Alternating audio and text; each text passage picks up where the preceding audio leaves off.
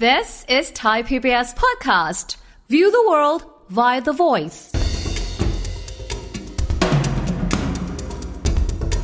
รถสันดาปเนี่ยมีอยู่ 3,000 ชิ้น ครับ ราคาสมมุติว่าเท่ากับรถ EV รถ EV มีแค่ 5 ชิ้น อุปกรณ์แต่ละชิ้นเนี่ย ต่อ มั ชิ้น แพงมาก เวลามันเกิดความเสียหายขึ้นมา แล้วต้องซ่อมมัน เพราะเปลี่ยนแล้วเนี่ยต้นทุนของบริษัทประกันภัยจะแพงขึ้น ครับ พอแพงขึ้น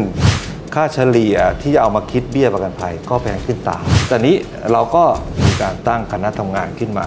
เพื่อที่จะทำกรมธรรม์แยก EV ออกมาเลย ดูรายละเอียดการซ่อม การเกิดเหตุ การชดใช้ให้มันชัดเจน จะเปลี่ยนอย่างไง โอ้ จะซ่อมอย่างไร ครับ เอ่อผู้เอาประกันภัยมีทางเลือกไหมเราก็ต้องมาศึกษา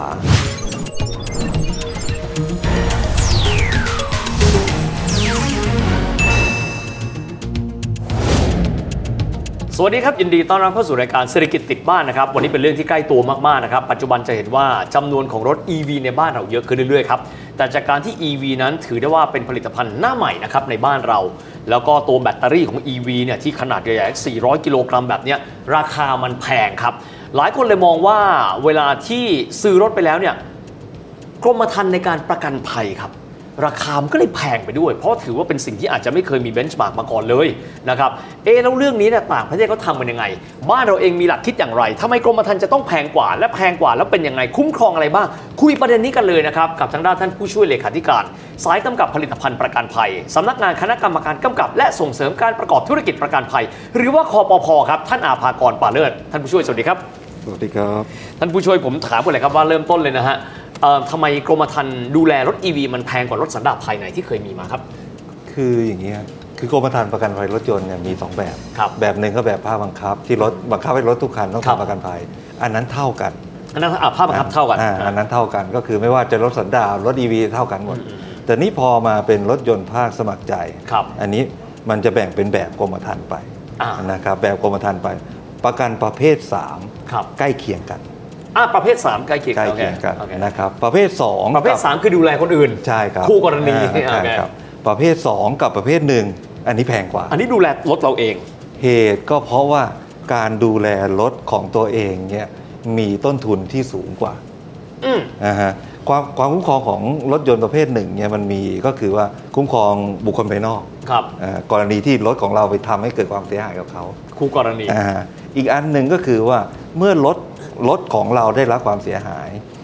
ประกันก็จะคุ้มครองด้วย อืม ก็จะซ่อมให้กลับสู่สภาพเดิม ครับ ความแตกต่างอยู่ที่ตรงเนี้ยครับ ต้นทุนในการซ่อมรถสันดาบกับ อืม ต้นทุนในการซ่อมซ่อมรถ EV เนี่ยแตกต่างกัน ครับ นะครับ แตกต่างกันอย่างเห็นได้ชัดเลย โอ้ นะครับ อันนี้ เพ คือ ราะ ค ว่า อปพได้ทำกันบ้านมาแล้ว ใช่ใช่ โอเค ใช่ใช่ครับก็คือว่าเอ่อภายนอกเราดูเหมือนกันเนาะ ครับ แต่ข้างในเนี่ยอุปกรณ์มันน้อยชิ้นมากเลย อืมอืม ไอ้อุปกรณ์น้อยชิ้นเนี่ยมองในมองว่าเป็นของดีมันก็ดี อืมอืม แต่ละลองลองเทียบดูกับราคารถนะค ครั รับบ รถสันดาปเนี่ยมีอยู่ 3,000 ชิ้น ครับ ราคาสมมุติว่าเท่ากับรถ EV รถ EV มีแค่ 5 ชิ้น อ่ะ แสดง โอเค ว่าอุปกรณ์แต่ละชิ้นเนี่ย อ๋อ มัน ชิ้น แพงมาก เคลียร์โอเค ามันแพงมาก เวลามันเกิดความเสียหายขึ้นมา แล้วต้องซ่อมมัน แล้วโดยแล้วโดยส่วนใหญ่จะเปลี่ยนด้วย ครับ โดยเฉพาะแบตเตอรี่ อืม เพราะเปลี่ยนแล้วเนี่ยต้นทุนของบริษัทประกันภัยจะแพงขึ้น ครับ พอแพงขึ้น ค่าเฉลี่ยที่เอามาคิดเบี้ยประกันภัยก็แพงขึ้นตาม โอเค ครับ ผมจะยกแบบนี้สำหรับบางคนที่อาจจะยังไม่เคยมีรถ EV และยังไม่เคยซื้อกรมธรรม์เนี่ยสมมติทุนประกันล้านหนึ่งเท่ากัน นะฮะ ต่างกันโดยประมาณเท่าไหร่ครับ ประมาณ ณ วันนี้เท่าที่เราเช็คตามในในตลาดต่างกันแพงกว่าประมาณ 15-25%ถึง25%เปอร์เซ็นต์ โอ้ก็ยังพอไหว อ่าฮะ อ่าที่ท่านบอกว่าแพงผมถามได้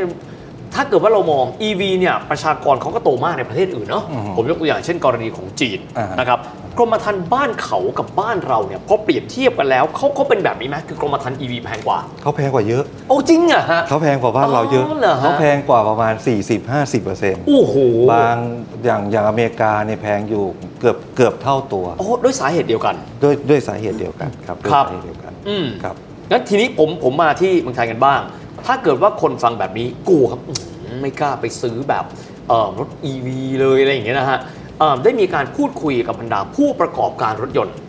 EV บ้านแล้วไหมครับว่า แล้วเราจะมีทางออกยังไง เพื่อยังไม่มั่นใจว่าคนไทย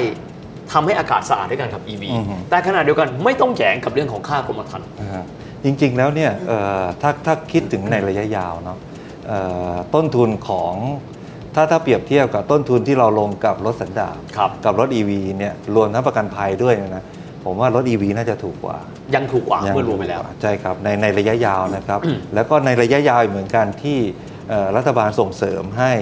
ผู้ผลิตรถยนต์มาผลิตอะไรในบ้านเรา อ๋อ มาผลิตเอ่อชิ้นส่วนประกอบทุกอย่างในบ้านเรา ครับ อันเนี้ยก็จะทำให้ทุกอย่างมันตุดต้นทุกทุกทุกอย่างมันถูกลง ครับ นะครับ รวมทั้งว่าถ้าในประเทศไทยเนี่ยมีคนใช้ EV มาก อ่า ๆ ค่าเฉลี่ยก็จะจะกระจาย ต่ำลง ออกไปแล้วมันก็จะต่ำลง ครับ นะ ล้อลักนัมเบอร์จะเดินทางเดินจะจะจะจะทำให้ต้นทุนมันต่ำลง ครับ นะครับ อ่าก็มาเป็นแบบนี้ เวลาที่บอกว่ามันแพงกว่าผมต้องขออนุญาตถามกรณีที่มันเกิดขึ้น เคยมีกรณีอุบัติเหตุที่ค่อนข้างร้ายแรงต้องเราต้องจ่ายชดเชยจำนวนมากๆไปแล้วหรือยังครับ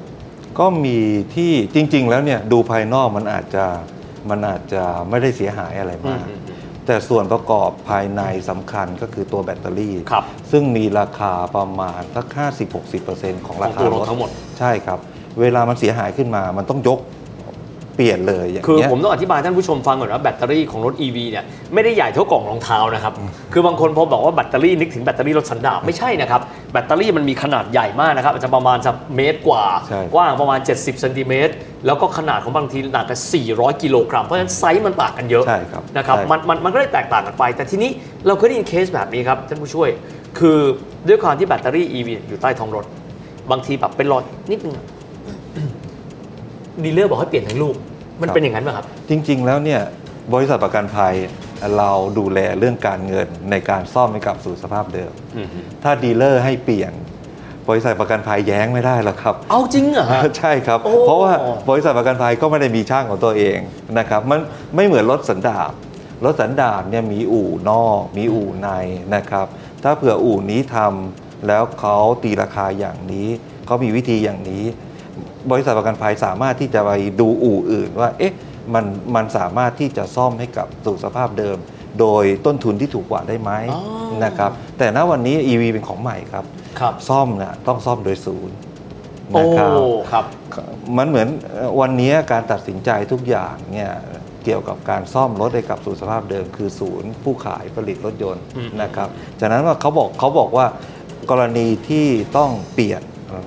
บริษัทประกันภัยก็ต้องเปลี่ยนครับ โอ้ เป็นแบบนั้น ใช่ครับใช่ ได้ได้มีการหารือร่วมกับบรรดาค่ายผู้ผลิตไหมครับว่า จะทำอย่างไรเพื่อที่จะทำให้คนไทยเนี่ยไม่วิตกกังวลกับการซื้อกรมธรรม์ในการดูแลครับ ผมว่าในระยะยาวเมื่อเรามีความรู้กับมันมากขึ้นนะครับ คนไทยมีความรู้มากขึ้น มีช่าง มีอะไหล่ มีอุปกรณ์ที่จะมาเปลี่ยนนะครับ หลาย ๆ หลาย ๆ เจ้าขึ้นมาเนี่ยผมว่าทุกอย่างมันจะลงตัวมากขึ้น อืมอืม นะครับ การการซ่อมก็จะมองภาพว่าอะไรที่มันจะประหยัดได้ อะไรที่มันจะต้องเสียนะครับ ชัดเจนขึ้น ครับ มันก็จะทำให้ต้นทุนที่จะใช้ในการต้อมรถให้กลับสู่สภาพเดิม มันมันมีประสิทธิภาพมากขึ้น ครับ ต้นทุนมันลดลง อืม นะครับ เรามองต้องมองระยะยาวครับอันนี้ ครับ มันยังใหม่กับเรามากจริง อืมอืม ครับ ในเรื่องของสมาคมพวกในหน้าประกันภัยบ้างนะครับ เพราะผมว่าเขาคงจะต้องเจอสิ่งใหม่ไปด้วย อ่า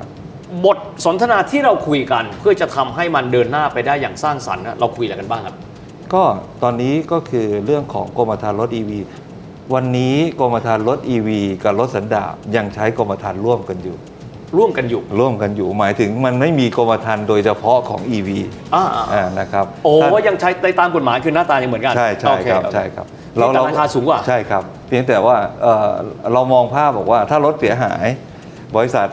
ซ่อมให้กลับสู่สภาพเดิมนะ ไม่ว่าอุปกรณ์จะเป็นอย่างไรก็ตาม โอ้เงื่อนไขมันแค่นี้เลย ใช่ครับ ทำให้รถกลับสู่สภาพเดิม ใช่ครับไอ้หลักๆ มันอยู่แค่เนี้ยแล้วตอนนี้เราก็ท่านเลขาธิการท่านสุทธิพลทวีชัยการ อืม ท่านก็มีการตั้งคณะทำงานขึ้นมา อืม เพื่อที่จะทำกรมธรรม์กับมันโดยเฉพาะ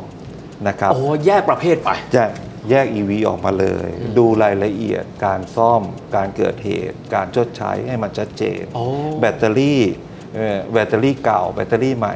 จะเปลี่ยนอย่างไร โอ้ จะซ่อมอย่างไร ครับ แล้วถ้าแบตเตอรี่เก่าเกิดความเสียหายขึ้นมาแล้วเนี่ยเอ่อผู้เอาประกันภัยมีทางเลือกไหมที่จะฉันอยากจะเปลี่ยนแบตเตอรี่ใหม่เลย โอ้ ไอ้อย่างเงี้ยเนี่ยเราก็เป็นทางเลือกเราก็ต้องมาศึกษา รวมทั้งเรื่องของกรมธรรม์ประกันภัยวันนี้เนี่ยกรมธรรม์รถสันดาปเนี่ยโดยปกติไม่ระบุชื่อผู้ขับขี่นะครั อ่าครับ บ คณะทำงานคุยกันแล้วบอกว่า เอ๊ะในอนาคตมันควรที่จะต้องเอาพฤติกรรมการขับขี่ มาเป็นตัวกำหนดเบี้ยประกันภัยด้วย ท่านกำลังจะพูดว่าสมัยก่อนเนี่ยรถกรมธรรม์ผูกติดกับตัวรถไม่ได้ผูกติดกับบุคคล ใช่ แต่ถ้าเกิดว่าเป็น EV อาจจะต้องมีการเอาตัวบุคคลเนี่ยเข้ามาผูกกับตัวกรมธรรม์ด้วย ใช่ครับใช่ เพราะคต้อรั ง บ มีเรื่องพฤติทำไมต้องดูพฤติกรรมครับ เพราะว่าเพราะจริง ๆ แล้วเนี่ยบริษัทประกันภัยเนี่ยในการรับประกันภัยต้องประเมินความเสี่ยงนะครับ ณวันนี้เนี่ยนะครับผมเปรียบเทียบนะครับนาย A กับนาย B ซื้อรถซื้อรถยี่ห้อเดียวกัน รุ่น ครับ เดียวกัน อืมๆ เสียเบี้ยเท่ากัน อ่าทั้งทั้งที่ 2 คนอาจจะมีพฤติกรรมการขับขี่ที่ไม่เหมือนกัน ใช่ครับ บางคนสุ่มเสี่ยงกว่าอีกคนหนึ่ง ใช่ อ๋อ ใช่ฉะนั้นฉะนั้นไอ้พฤติกรรมทางขับขี่เนี่ยมันสิ่งที่จำเป็นในในต่างประเทศเขามีกันเกือบทุกประเทศแล้วล่ะ อ๋อเหรอฮะ ครับ อย่างอเมริกาอย่างประเทศทั้งหลายเนี่ยแล้วมันติดตัวเข้าไปด้วย อืมอืม ถ้าเขาทำดี ไม่ว่าเขาจะเปลี่ยนรถไปยังไงแล้วเนี่ยความดีของเขาเนี่ยในการทำรถคันอื่นเนี่ยก็ได้รับส่วนลดไปด้โอ้วย เขาเรียกความดีมีมูลค่า ใช่ใช่ โอ้โห ใช่ครับแล้วแล้วผมผมมองว่าเอ่อการเอาเรื่องนี้มาใช้มันดีกับจราจรในบ้านเรา ครับ การเกิดเหตุในบ้านเราเนี่ยติดอันดับโลกนะ ครับ ถ้าเผื่อทุกคนให้ความระมัดระวังกับมันนะครับ ทุกคนระวังเมื่อเมื่อขับรถต้องระวัง ดคามแล้สูญว เสียได้อีกนะ ใช่ครับมันจะลดความสูญเสียได้เยอะมากเลย อ้า ครับ อ้าวแต่พอท่านบอกว่าพฤติกรรมเนี่ยมีอิทธิพลทำไมเราจึงไม่ได้คิดว่าจะใช้วิธีการเดียวกันกับรถสันดาปอะครับ ก็ตอนนี้เราเริ่มจากรถ EV ก่อน อ๋อแล้วอ๋อนำร่องก่อน นะฮะนำก่อนนะครับ แล้วเราก็ดูว่าเอ่อมันมันติดขัดอะไรอย่างไรบ้าง มันควรจะเพิ่มเติมอะไรไหมแล้วเราก็พอมันสมบูรณ์แล้ว เราก็จะไปใช้กับรถสันดาป อ่า อ่าฮะ ไหนๆถามประเด็นนี้เพิ่มเติมขึ้นสมมติมีคนขับรถ EV พฤติกรรม 2 คนไม่เหมือนกัน ครับ นะครับแล้วมันจะนำไปสู่อะไรเบี้ยที่แพงกว่า เบี้ยที่แพงกว่าที่ถูกกว่าแตกต่างแตกต่างกัน อ๋อคือถ้า นะรับ คุณขับรถสุ่มเสี่ยงมาก อ่าฮะ ต่อการเสียหายคุณก็จ่ายเบี้ยแพงขึ้นมานิด ใช่ นึง ครับ เราเราเราพอบอกหลักการได้ไหมครับว่า เราใช้วัดจากอะไร เช่นจำนวนอุบัติเหตุที่เกิดขึ้น จำนวนอุบัติเหตุที่เกิดขึ้นที่เราเป็นฝ่ายผิด ที่เราเป็นฝ่าย ที่ ผิด เราเป็นฝ่ายผิดเท่านั้นนะครับ ถ้าเผื่อเราเกิดเหตุแล้ว โอ้ แล้วและเราเป็นฝ่ายผิดไอ้อย่างเงี้ยเราถือว่าพฤติกรรมการขับขี่ของเราเนี่ยดีน้อยกว่าคนอื่น อ่าอ่าอ่าโอเคโอเคท่านพูดเลยนะ เอ ออันนี้อันนี้ต้องระวังนะครับ กรอบกรอบแนวความคิดแบบนี้จะเริ่มปฏิบัติได้เมื่อไหร่เพราะตอนนี้ต้องยอมรับว่าปีนี้เองนะครับ ยอดขายรถ EV มากขึ้นเป็นหลักเท่าตัวแล้วล่ะ าฮะ แต่เชื่อว่าในปีหน้าก็จะเติบโตขึ้นเป็นหลักเท่าตัวเช่นเดียวกันนะครับ ครับ กรอบแนวความคิดที่ว่ากรมธรรม์ไปผูกกับพฤติกรรมผู้ขับขี่นะเราจะเริ่มต้นได้ประมาณเมื่อไหร่ และมีอยากจะสื่อสารอะไรเป็นพิเศษกับท่านผู้ชมบ้างครับ ก็คือเราคือตอนนี้ตอนนี้ยังยังไม่ได้นำเรียนท่านนายทะเบียนนะครับ อืม เป็นเป็นในรูปของคณะทำงาน อ๋อ ที่มีความคิดอันนี้ขึ้นมานะครับเรากำลังนำเรียนท่านนายทะเบียนเพื่อขอความเห็นชอบ อืมอืม ท่านนายทะเบียนเห็นชอบเนี่ยนะครับแล้วก็มีการออกคำสั่งนายทะเบียนออกมา เราก็คิดว่าประมาณวันที่ 1 มกราปีหน้าเนี่ยเราจะเริ่มใช้เลย โอ้นะครับ ครับเราจะเริ่มใช้เลย ตรงเนี้ยเนี่ยผมคิดว่าเอ่อเอ่อเราส่งเสริมให้คนทำความดี อ่ะ นะครับ ขับรถและถ้าทำความดีมันจะเอ่อมันดีกับทั้งหมดทั้งทุกคนทุกคนที่อยู่บนท้องถนน ครับ นะครับเราเราปฏิบัติตามกฎจราจร ความสูญเสียก็ไม่มีนะครับ แล้วก็เรื่องของความเสียหาย คราวนี้เราไม่ต้องมาพูดเลยว่าเอ่อเบี้ยจะแพงเบี้ยจะถูกเบี้ยจะถูกลงไปเรื่อย ผมว่าส่วนหนึ่งคือบ้านเราเป็นบ้านที่มีราคารถแพงมากแต่ขณะเดียวกันพฤติกรรมการขับขี่บ้านเรา ถ้าดูจากจำนวนอุบัติเหตุ หลายคนพูดว่าบ้านเรามีอุบัติเหตุรถยนต์เยอะและบ่อยมากมากมากๆ ใช่ นะครับผมไม่ทราบว่าอันดับที่เท่าไหร่นะครับ ๆ ต้นต้นของโลกเลย ต้นต้นของโลกนะครับ ใช่ เพราะฉะนั้นอย่างน้อยที่สุดต้องบอกแล้วว่าหันกลับมานะครับแล้วดูพฤติกรรมการขับขี่ ลองคิดดูเรื่องของประกันจะเข้ามาก็ต่อเมื่อมีความเสี่ยง แต่ถ้าเกิดความเสี่ยงสามารถลดได้ที่ตัวเรา มันจะดีขนาดไหนไม่ว่าท่านจะใช้ ICE สันดาปภายใน หรือท่านจะใช้ EV ก็ตามแต่ แต่ต้องบอกวันนี้เป็นประโยชน์มาก ๆ ที่ได้คุยกับท่าน ครับ ขอบคุณท่านมากครับ ครับครับ อย่างไรก็ตามนะครับ เรื่องของพฤติกรรมการขับขี่บนท้องถนนมันเป็นการสะท้อนนะครับว่า เรานั้นมีวินัยมากน้อยขนาดไหน แต่มันไม่ใช่แค่นั้นครับ มันยังส่งผลกระทบต่อเรื่องของต้นทุนทางเศรษฐกิจบนท้องถนนด้วยสำหรับวันนี้เวลาก็หมดลงแล้วนะครับ แล้วพบกันใหม่โอกาสหน้า สวัสดีครับ